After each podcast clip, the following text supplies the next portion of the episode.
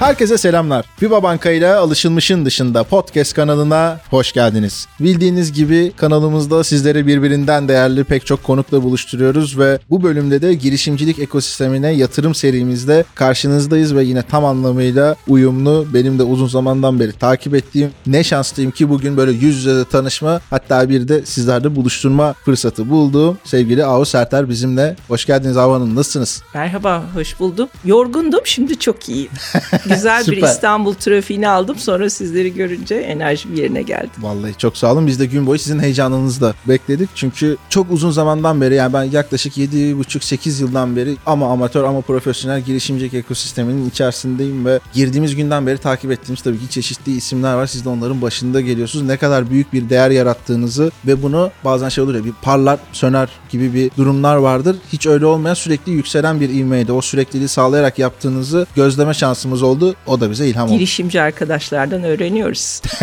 Daima Evet, ileri. Süper. Yani biraz olsun böyle Avusartar diye yazınca dinleyicilerimiz sizlere sesleniyorum. Karşınıza pek çok şey çıkacaktır ama dilerseniz sizden de bir dinleyelim. En azından böyle mihenk taşı noktaları alalım.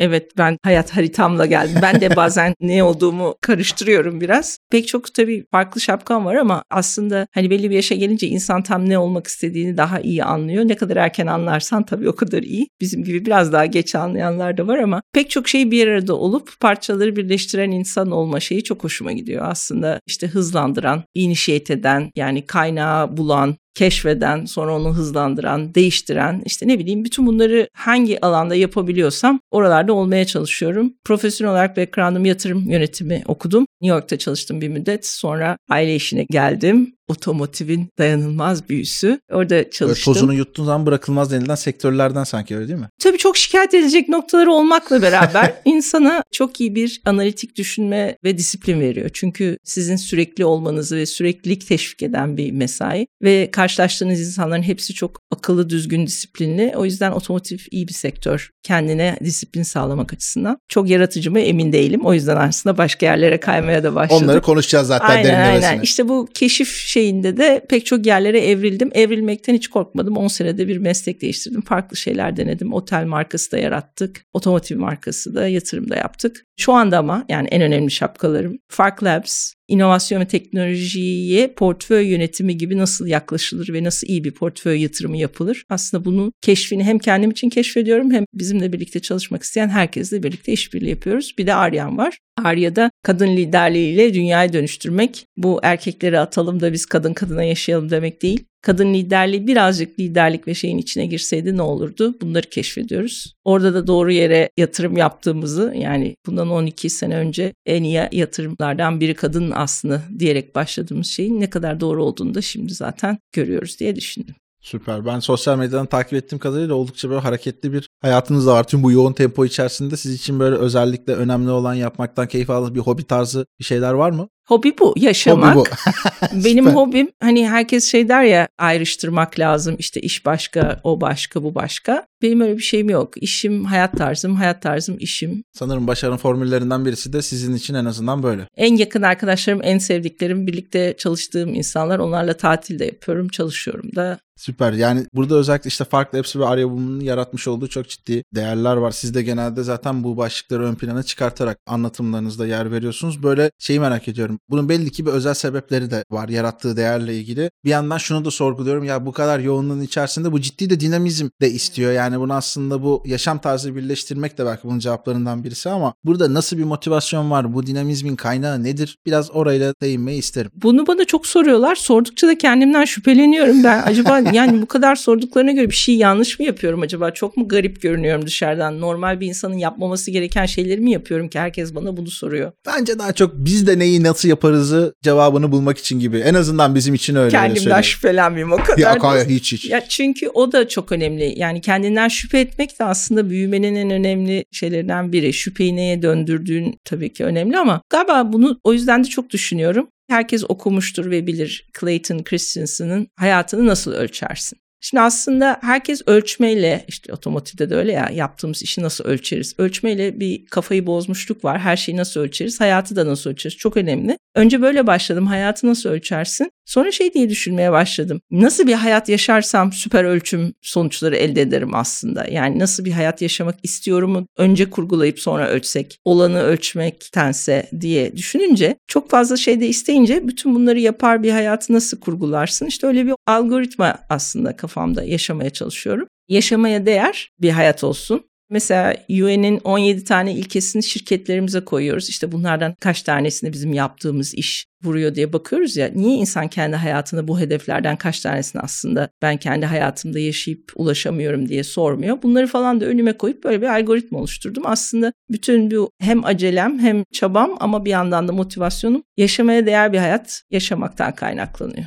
Bence çok çok güzel. Bir de yaşamaya dair diye de çok da sevdiğim bir şiir de var. Onun da böyle bir anımsattı. Hep böyle benim de aklımda gerçekten acaba neyi nasıl yapsak bu yaşamaya daire bazı cevapları buluruzu getiren bir konuydu. Sevindim ben de böyle bir şey duyduğuma. Şimdi biraz işin şu tarafına doğru değinmek istiyorum. Girişimcilik ekosistemine yatırım ya buradaki temel başlığımız. Bunun aslında pek çok kanalı var. Aslında burada yapmakta olduğumuz bu FIBA Banka'nın kanalında da bunu ortaya koyuyoruz. Çünkü birileriyle bir paylaşımda bulunuyoruz. En basından siz burada değerli deneyimlerinizi paylaşıyorsunuz. Bir de yine işte pek çok kurum günden güne girişimcilik ekosistemine yatırım yapmayı, inovasyonu daha iyi anlamaya çalışıyor. İşte burada yine FIBA Banka gibi ölçeklenen ve güzel işleri böyle kurumuna, tabana yayabilen firmalar da var. Ama bunun sanki biraz daha da ileriye doğru da gitmesi gerekiyor. Yani overall'da bir toplamda daha ileriye doğru gitmesi gerekiyor. Siz bu durumu nasıl değerlendiriyorsunuz? Kurumların durumu nasıl? Bireyler veya kurumlarda çalışanlar belki kendi firmalarınızdan da yorum yapabilirsiniz. Buralarda ne durumdayız? Aslında yani bir tek tabii kendi ülkemizi hep konuşurken sanki kendi kendimizi devamlı eleştirir modda konuşuyoruz ama dünyada da bence bir sorun. Bir kere leb demeden leblebiyi anlayan insanlar ve kurumlar lazım. Yani bir problem varsa aslında startupları niye seviyoruz? İşte kimsenin düşünmediği veya yeterince büyük olan sorunları en iyi şekilde çözen işe startup diyoruz ve biz onlara yatırım yapmayı seçiyoruz. Kurumlar da aynı şekilde böyle. Yani kurum büyük olduğu için önemli sorunları çözmeyi bırakmamalı veya hep çözdüğü sorunları çözmeye devam ederek uzun süre yaşayacağını düşünmemeli. Mesela FIBA Banka bizim Arya'nın fonu var. Arya Türkiye'nin ilk cinsiyet odaklı yatırım yapan fonunu kurduk. FIBA Banka bizim ilk yatırımcılarımızdan bir tanesi oldu. İş Bankası bizim ana LP'miz olduktan sonra ilk onlara gittik. Sevgili Murat Özyeğin sağ olsun İhsan Elgin işte başka bir banka yapmış biz buna girmeyiz demediler. Platform ve büyük banka olmak, çözücü olmak ve gerçekten kendi yaptığı işin ötesine etkisini taşımak demek bence bu demek. Bu tür kurumların örneği arttıkça bir sürü bankada o yüzden bizim etrafımızda birleşti onlar sayesinde. Çünkü birisi yapınca diğerleri de aa oluyormuş deyip kervana girebiliyorlar. Bu sadece bankalar için değil bütün sektörler için her şey için geçerli. Dolayısıyla bu leb demeden leblebi anlayan kurumlar çok önemli. Aynı şekilde bana mesela İhsan her zaman şey getirir. Dünyada gider dolaşır Genderlands'ta şunu yapıyorlarmış, şurada birisi varmış onunla tanıştırayım. Ya bu gerçekten çok büyük bir fayda. Sizin advisory'nizi almadan size advisory yapan ve devamlı sizin başarınız için uğraşan insanların olması size de onlar için uğraşma motivasyonu veriyor. Size başkaları için uğraşma motivasyonu veriyor. Bunu birliktelik zekası diyorum ben. Bu arttıkça zaten etkinliğimiz hepimizin kolektif olarak artıyor. Ben tam aslında şey diyecektim. Kolektif kelimesi ve birliktelik zekası diye bahsettiğiniz şey sizin için bayağı çok, önemli bir şey. Çok yineliyorum. Evet, Değil evet. mi? Yani biz de hani içeriye de çalışırken yani tanıyoruz ama tabii acaba hani kaçırdığımız bir yer olmasın diye bakarken çok çok gördük. Bir bu tam aslında ne demek kurumlar içinde sizin içinde ne ifade ediyor belki onu da değinmek iyi olabilir ama bir yandan da şunu da merak ediyorum. Şimdi 2012 yılında Fark Holding'in başına geçtiniz. Oradaki liderliği üstlendiniz ve ardından doğrudan sadece burada bir yöneticilik kariyerinize de rahatlıkla devam edebilirdiniz veya oradaki tüm sorumluluklara. Ama arkasından bir Fark Labs geliyor. Tam neden kuruldu, kimlere ne sunuyor, ne yapıyor, ne ediyor bir bunu da aşmak lazım ama kolektif tarafını unutmayalım.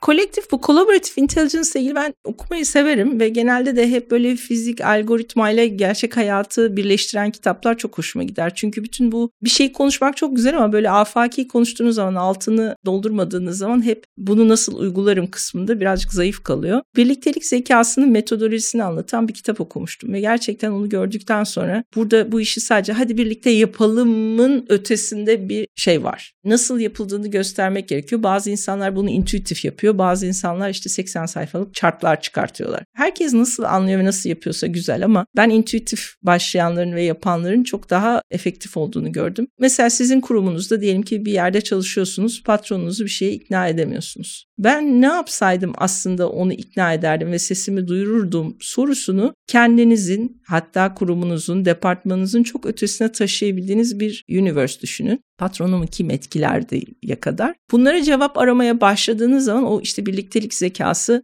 kikin derler ya İngilizce'de o olmaya başlıyor. Nasıl dersem beni duyar. Çok fazla genç arkadaşla özellikle ona da yok mentalitesi diyorum. Yani söyledim olmadı. Ben söyledim yapmadılar. Bu mudur yani bu mu? Bitti mi? Burada bırakacak mıyız? Ben biraz ısrarcı bir çocuktum. Babamla çok severiz ama çok da kavga ederiz. Bana bir gün dedi yine bir şey söylüyorum. Sana hayır diyorum. Niye anlamıyorsun dedi. Çünkü dedim hayır cevabının doğru cevap olduğuna inanmıyorum. Sen beni inandırana kadar biz bunu yapalım. Ya da ben başka taraftan geleyim, öbür taraftan da yaklaşayım. Çünkü gerçekten hayattaki mücadele diyeceğim ama bunu zevk haline dönüştürebiliriz. Hayırları evete çevirmek. O zaman da işte birliktelik zekası çok önemli. Çünkü tek başınıza her şeyi, bütün dalgaları döndüremezsiniz. Ben onu kendime bir şey gibi kullanıyorum. Bir tool benim için. O yüzden hep söylüyorum. Söylüyorum bir de insanlar merak edip araştırsın diye. Çünkü sadece söylemeyle olmuyor. Bir de uygulamak lazım. Diğerin Fark Labs tarafı. Keşif. Yani aslında purpose, amaç keşfetmek. Bu sanattaysa sanatçı keşfetmek, yatırımdaysa girişimci keşfetmek, kurumsal bir dünyanın içinde fırsat keşfetmek, insan keşfetmek. Aslında hayat keşiflerden ibaret. Fakat bazen bazı kutuların içine sıkışıyoruz ve keşfetme kabiliyetimizi yitiriyoruz. Çünkü neden? Yapmamız gereken, sürdürmemiz gereken işler var. Sen keşfetme, sadece yap. Herkes keşfedemez bu arada. Zaten kim kaşif? İki türlü de avcı var. Av daha doğrusu şöyle avlanıyor. Hani önden biliyorsunuz koku alanları gönderiyorsunuz. Size bir avınız veriyor. Birisi de gelip vuruyor. Çok nadir olarak ikisini bir yapan insan vardır. Hem koklar hem vurur. Yani avlanmanın da bir algoritması var.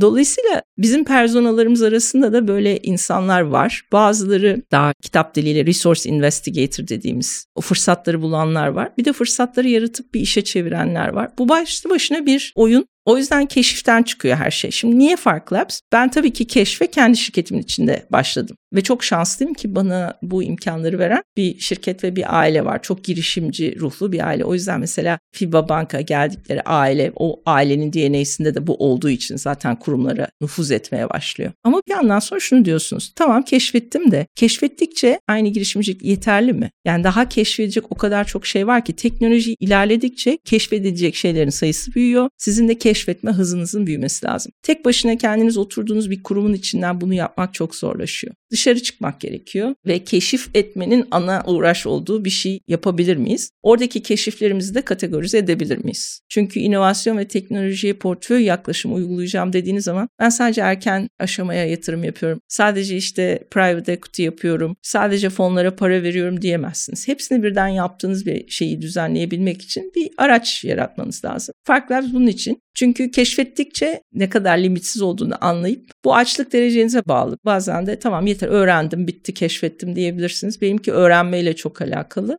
Bir de tasarıma meraklı olanlar bilir IDEO diye bir şirket var. Herkes orada çalışmak ister tasarımcılar ve IDEO'nun kitaplarını okurdum. Ya dedim ben de bir gün böyle bir şirket kurabilir miyim acaba? Yani dünyanın bütün tasarımcılarının çalışmak istediği tasarımın ABC'sini yazan. İnovasyon ve teknoloji yatırımı konusunda niye IDEO olmasın mesela Fark Labs? Hayal etmenin sonu yok. O hayalin ne kadarına gideriz bilmiyorum ama benim de yine girişimcilerle çalışırken öğrendim. Bunun sonu yok ve kaç yaşında olursanız olun, hangi şeyde olursanız olun eğer açlığınızı, merakınızı sürdürüyorsanız çok iyi bir girişimci olabilirsiniz. Umarım Fark Labs de öyle bir yerlere gelir. Süper. Valla bence gidebilecek olan son noktalara doğru kesinlikle gidecektir. Bu biraz önce söylediğiniz o işte bir şeylerin aile kültüründen gelmesi konusu o kadar önemli ki. Zaten sizin burada yaptıklarınızdan bunun önemi aşikar. Biz mesela işte pek çok kurumla vesairede de hani görüştüğümüz durumlar oluyor. Bu kanal içerisindeki sahip olduğumuz özgürlüklerden bir tanesi de bu. Yani kişilerin veya kurumların doğrudan kendisini anlatmak istemesi, ürünlerini anlatmak istemesi başka bir şey. Oradaki değer önerileriyle kesişen bizim şu anda burada konuştuğumuz gibi konuları konuşabiliyor olması başka bir şey. Bu da neyin göstergesi? İçselleştirmenin, empati kurabilmenin. Zaten bu da tasarım düşüncesinin ilk adımı. Bizi Lean Startup'a doğru götüren o inovasyonu biraz olsun anlayabilmeye, içselleştirebilmeye doğru giderken atmamız gereken ilk adımlardan. O yüzden çok değerli. Burada bir sürü mesaj var ama tabii bir yandan da götürmemiz gereken bir sohbet akışar. Hepsine ya de değinemiyoruz. amacınızı yaşadığınız zaman ve ne kadar yayabilirseniz, nüfuz edebilirseniz damarlarınıza kadar aslında o hale geliyor. Bu yaşanarak öğrenilen bir şey. Herkese tavsiye ederim. Süper.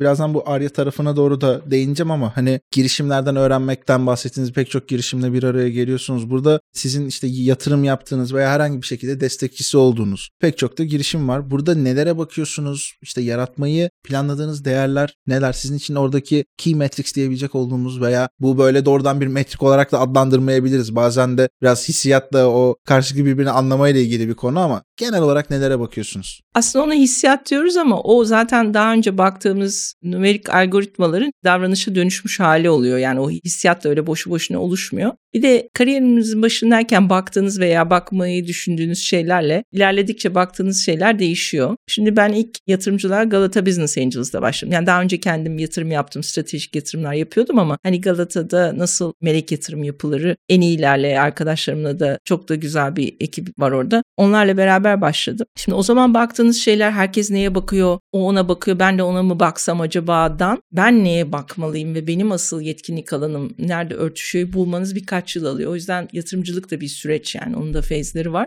Benim şu anda geldiğim yerde bir de tabii otomotiv sektöründeyiz. Bildiğimiz işler var. Öğrenmek istediğimiz işler var. Otomotivin dönüştüğü yerler var. Bir öyle arayışla başladım. Bundan 6-7 yıl önce mobilite deyince telekom şirketi mi kuruyorsun? Otomotivle ne alakası var diyorlar diye. Mobiliteyi kimsenin konuşmadığı bir zamanda mobility'yi keşfetmeye başladık. Hatta foncu arkadaşıma dedim ben mobilite fonu kuracağım. Ya sırf mobiliteden kaç tane iş çıkar ki ondan fon olmaz diyorlardı bana. Şimdi bakıyorum mobilite bile çok küçük kaldı yani şey olarak. Çünkü mobilitenin ötesinde iklim teknolojileri, yenilenebilir enerji, sürdürülebilir materyaller, hatta aslında dünyayı daha iyileştiren teknolojiler diyorum ben şimdi daha da gittikçe. Dünyayı iyileştiren her teknolojiye yatırım yapabilirim. Her seviyede de yapabilirim ama araçlarını tasarladık. Örneğin bir Amerika'da şimdi bir VC fonu kuruyoruz. Başka bir fonla ortak oluyoruz aslında. Orada su, gıda, sürdürülebilir işte teknolojiler, mobilite gibi şeylere oradan yatırım. Sadece oradan yapacağız. Bu sefer yani her yere dağılma şeyini düzenlemiş oluyorsunuz. VC ticket'ı da yapabiliriz, inkübasyon da yapabiliriz, daha stratejik yatırımlar da yapabiliriz. Her birinin araçları farklı. Yani şu anda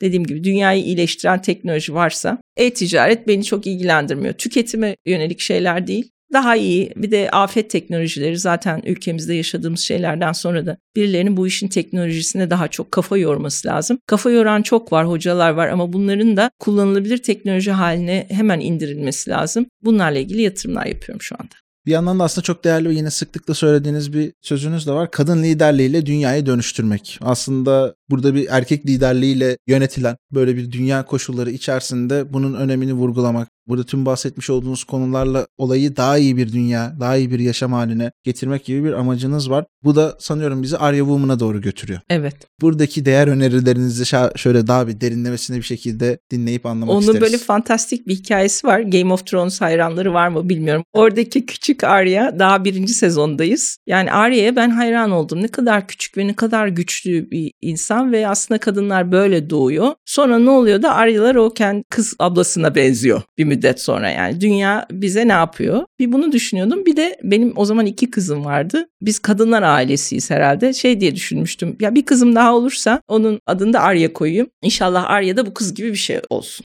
Böyle bir dilek diledim. Allah bana Fazlasıyla. bir tane Arya verdi. Üçüncü çocuğu Arya geldi ve gerçekten doğum kadınlar için aslında hani bugün toplumda ve şirketlerde yük gibi görünen aslında yeni doğumlara vesile olan çok büyük bir rejenerasyon ve sadece kadının kendisi için değil bu enerjiyle bu kadınların aslında yapabileceği çok şey var ve ben de iki tane Arya doğurdum. Harika. Çünkü bugüne kadar erkeklerin yaptığı şeyler eksik etmesin Allah. Seviyoruz erkekleri ama belli. Yani eksikler de belli. Buraya bir dokunuş lazım ve çabuk lazım. Kadınların buralara gelmesi çok uzun zaman almış. Yani 2000 yıl düşünün pek çok hakkı 1900 yılların başından sonra almışız. Demek ki aslında orada da bir hızlanma var. Yani önümüzdeki yüzyıl kadınların yüzyılı olacak ve çok hızlı gidiyoruz. Dünya kadınları yeni yeni keşfediyor. Türkiye tam keşfedemedi ortasında. Maalesef. Ama aslında hani Türkiye'yi dünyaya nasıl açarız diye bana sorsalar ki geçen gün bakanımız da sordu. Türk kadınlarıyla açarsınız dedim. Sonra da işte şampiyonluğu kazandık. Ben ama ikisini bir araya getirmemiştim. Gerçekten Türkiye'nin reklamını da kadınlarla yaparsınız. Türkiye'deki şirketleri de bu gücü tekrar katarsanız çok çok önlere getirebilirsiniz. Yani burada bir kaynak var. Bir madenin üzerinde oturuyoruz. Bir altın madeni ama kimsenin aklına bu madeni kullanmak gelmiyor. Arya Kadın kadın yatırım platformu aslında bunun nasıl bir maden olduğunu hem topluma hem kadınların kendisine. Çünkü bazen size böyle ay altınsın demediğiniz zaman altın olduğunuzu anlamanız bayağı uzun sürüyor.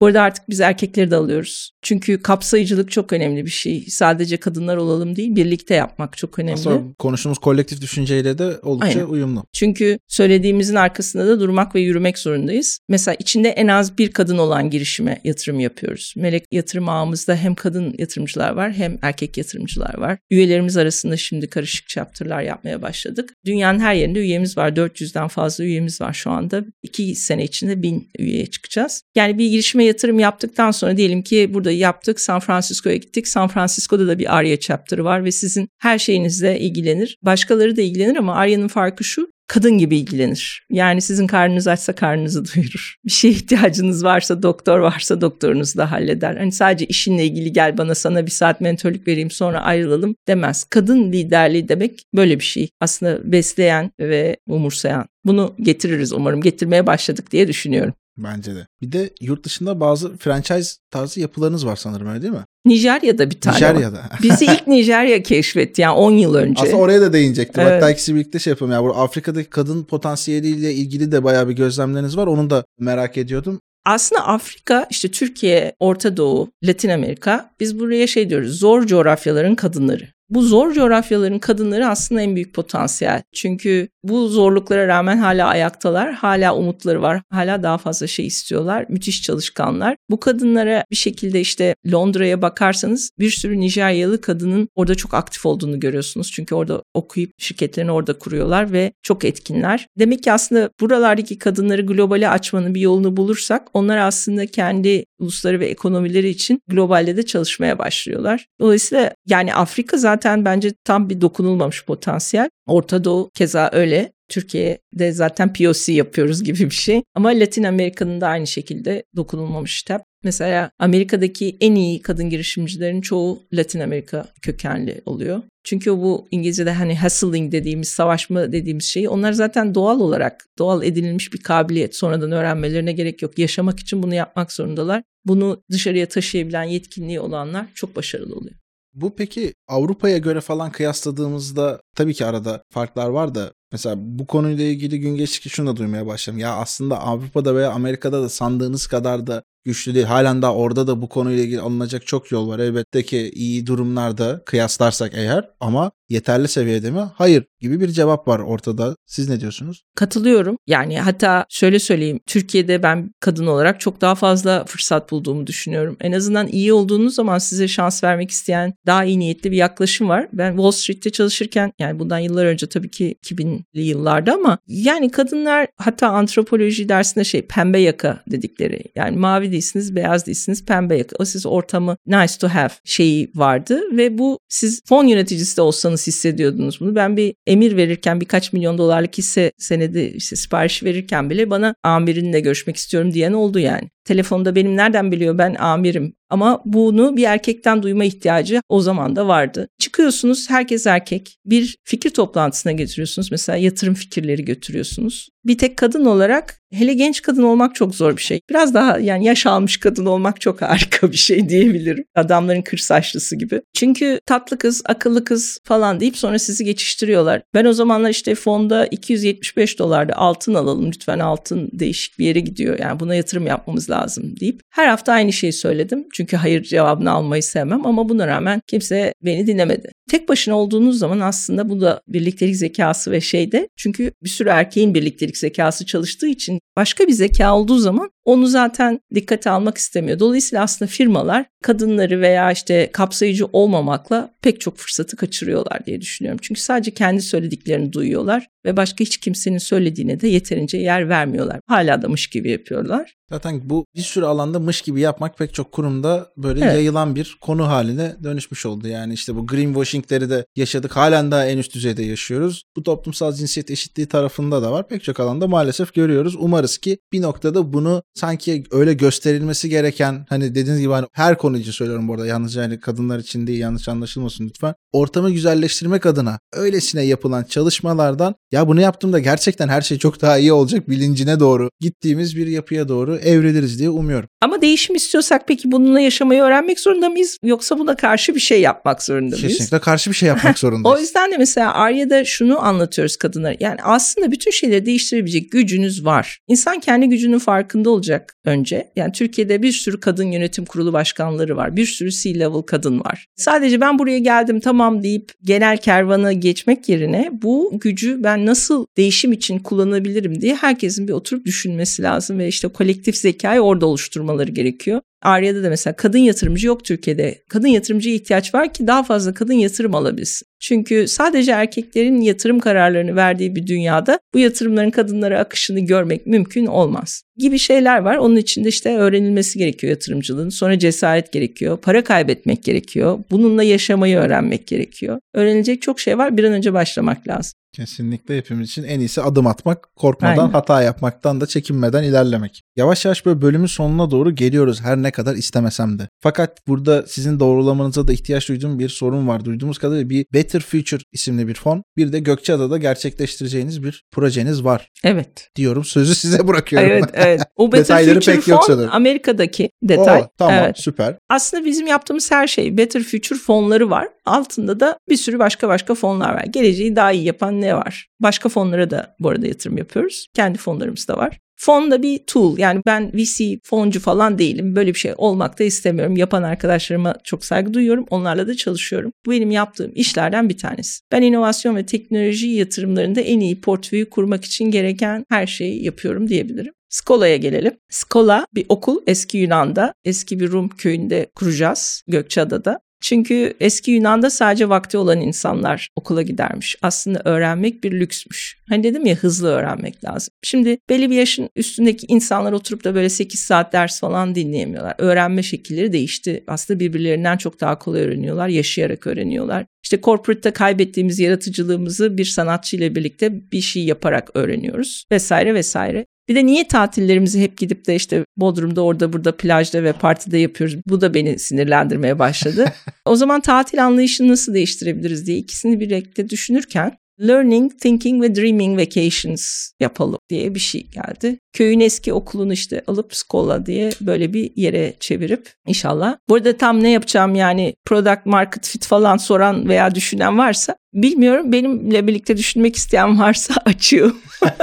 yani biliyorum bazı bildiğim şeyler var. Bir işe başlarken her şeyi bilmek zorunda değilsiniz. Şu anda ben sizinle beraber aslında niyetimi ortaya koyuyorum. Bir kere ağzınızdan çıktığı zaman mutlaka yapılır eğer nasıl yapacağınızı biliyorsanız. Doğru insanlar da sizi buluyor bir şekilde. Skola'da da onu yapmak istiyorum ki yeterince insan yani hep bu keşmekeşin içinde yer alırken düşünmeye, hayal etmeye yer ayıralım. Nasıl yapılacağını öğrenelim bir de birlikte yapalım ki o birliktelik zekası ortaya çıksın. Yani sanıyorum ki bölümün ismini birliktelik zekasıyla kesiştiren bir isim koymalıyız ki ya işin bütün enerjisini de oraya doğru da Onu size bırakıyorum artık. Tamam. Te- Teşekkür ederim. Bu arada bu dediğiniz duruma o kadar aşina ki biz de mesela podcast'a başlarken ilk başladığımızda hep şey yorumları falan bile almıştık. Ne oldu şimdi şarkıcı mı oldunuz? Hani böyle girişimciyle eleştiren bir kitleden Spotify'da falan yayınlanıyor ya. O dönemde demiştik ki valla ne olmadığımızı biliyoruz. Hani keşke olabilsem ama değilim şarkıcı. Ama buralarda bir şeyler var. Yani araştırmalarımız onu gösteriyor. Hissiyatımız onu gösteriyor. Gelen tepkiler de onu gösteriyor. Burayı bir şeye doğru odaklandıracağız. Yani buradan nasıl gelir elde edilir, kimle işbirliği yapılır vallahi bilmiyorum. Yani bundan 4,5-5 sene önce. Ama bugün geldiğimiz noktada dediğiniz gibi doğru insanlarla yolu kesiştirebilmek. Zaten bence onu beklemek önemli. Eğer o şekilde kendin oturuyorsan kim gelir bilmiyorum. Yani soru işareti. Ama sen bir yerlere gidiyorsan ben böyle böyle bir şey yapıyorum ne diyorsun diye sorarsan 100 kişiye sorsan herhalde bir kişiden en azından doğru bir şey alırsın ki bu oran çok da yüksek olduğunu biz de kendimiz yaşayıp deneyimleyip gördük. Buradaki sohbet bile öyle. Burada girişimcilik ekosistemine yatırım dememizin aslında sebeplerinden bir tanesi de bu. Yani sizin zaten ortaya koymuş olduğunuz değerler ortada. İşte FIBA Banka gibi kurumların yapmış olduğu çalışmalar, bu alandaki çalışmaları böyle tabana yayabilmek, dışarıda bir etki yaratabilmek, işte İhsan Ergen'in yine bölümü konuklarından dinleyicilerimize de hemen bir parantez açıp o bölümü de dinlemelerine de yönlendirelim. O kadar değerli ki bunların hepsi bir noktada ufak ufak birikiyor ve çok ciddi büyük bir karşılık bulmaya başlıyor. Umuyorum ki bu büyük karşılıklarda artık daha da bir çığ etkisi yaratacak. Hem sizin burada konuşmuş olduğunuz, anlatmış olduğunuz konularla ilgili hem girişimcilik ekosistemi hem de kurumsal dünya aslında yine bir kolektif olarak bir bütün için diyorum ve son olarak sizin bu alanda vermek istediğiniz tavsiyeler varsa dinleyicilerimize bir içerik önerisi de olabilir veya hayata kendinize şu şekilde yaklaşın gibi bir tavsiye de olabilir. Tamamen size bırakıyorum. Aslında tam sizin bıraktığınız yerden pası alayım. Aramazsanız bulamazsınız. Pek çok herkes tavsiye istiyor. Tavsiyeyle olmaz. Tavsiyeyi alırsınız ama bu tavsiyeyle ne yapacağınızı kendinize sormanız lazım. Önce bir keşfe çıkacaksınız, aramaya çıkacaksınız. Bunu oturduğunuz yerden yapamazsınız. Bazen hani siz sorarak dediniz ya, sorarak da bulunur ama bazıları size nasıl feedback vereceğini sadece sorarak bilmiyor. Yapacaksınız, göstereceksiniz. O anda bir şey oluyor. İlk yaptığınızın harika olması da hiç gerekmiyor. Kötü şeyler de olabilir. Bir sonrakinin daha iyi olması çok önemli. Hatta biz bazen inovasyon danışmanında MVP yapın ama çirkin olsun, rahat olun deriz Aynen. yani. Bir de kimlerle aradığınız önemli. Arama arkadaşları gerçekten önemli. İşte o birlikte avlanma arkadaşları dedim. Kiminle birlikte avlanıyorsunuz? O da önemli. Çünkü belki günün birinde eliniz boş döneceksiniz. Balık da yakalayamıyorsunuz saatlerce ama çok keyifli zaman geçiriyorsunuz. Hoşlanarak geliyorsunuz. Bir daha ertesi gün balık yakalamaya, ava çıkmaya gücünüz oluyor. Onun için bunları yaparsanız mutlaka aradığınızı bulursunuz. Yeter ki ne yaptığınızı istediğinize hayal etmeye, düşünmeye, öğrenmeye zaman ayır. Valla harikasınız. Çok teşekkür ederim. Ben teşekkür ederim. Ağzınıza sağlık. Gerçekten çok büyük bir keyifti. Yani yıllardan beri sormak istediğim pek çok soruyu sordum size. Ben de sizin gibi harika bir ekiple tanıştığım için bugün Ne demek? çok verimli bir iş yapmış gibi hissederek eve dönüyorum. Süper. Çok sağ olun valla. Çok mutlu olduk, onure olduk. Bölümün de sonuna geldik. Evet sevgili dinleyicilerimiz bir bölümün daha sonuna geldik ve bildiğiniz gibi her bölümde de aslında burada konuklarımızdan aldığımız bir ilhamı böyle minik bir tekrarlayarak da bölümü bitiriyoruz. Öncelikle bildiğiniz gibi alışılmışın dışına çıkmaktan korkmadan burada kolektif bilinç yapısını içselleştirerek hata yaparak, deneyerek, öğrenerek ve bir noktada eğer hayatınızda bir şeyleri acaba yapabilir miyim sorusunu soruyorsanız o soruyu cevaplamak için o adımı atarak biraz daha sonrasında acaba sizi neler beklediğini görerek ilerlediğiniz ve doğru insanlarla da avlandığınız avlanımdan feyz alarak söylüyorum. Günler diliyorum size. Bir sonraki bölümde yeniden buluşuncaya dek kendinize çok iyi bakın. Sağlıkla, merakla ve yenilikle kalın. Görüşmek üzere.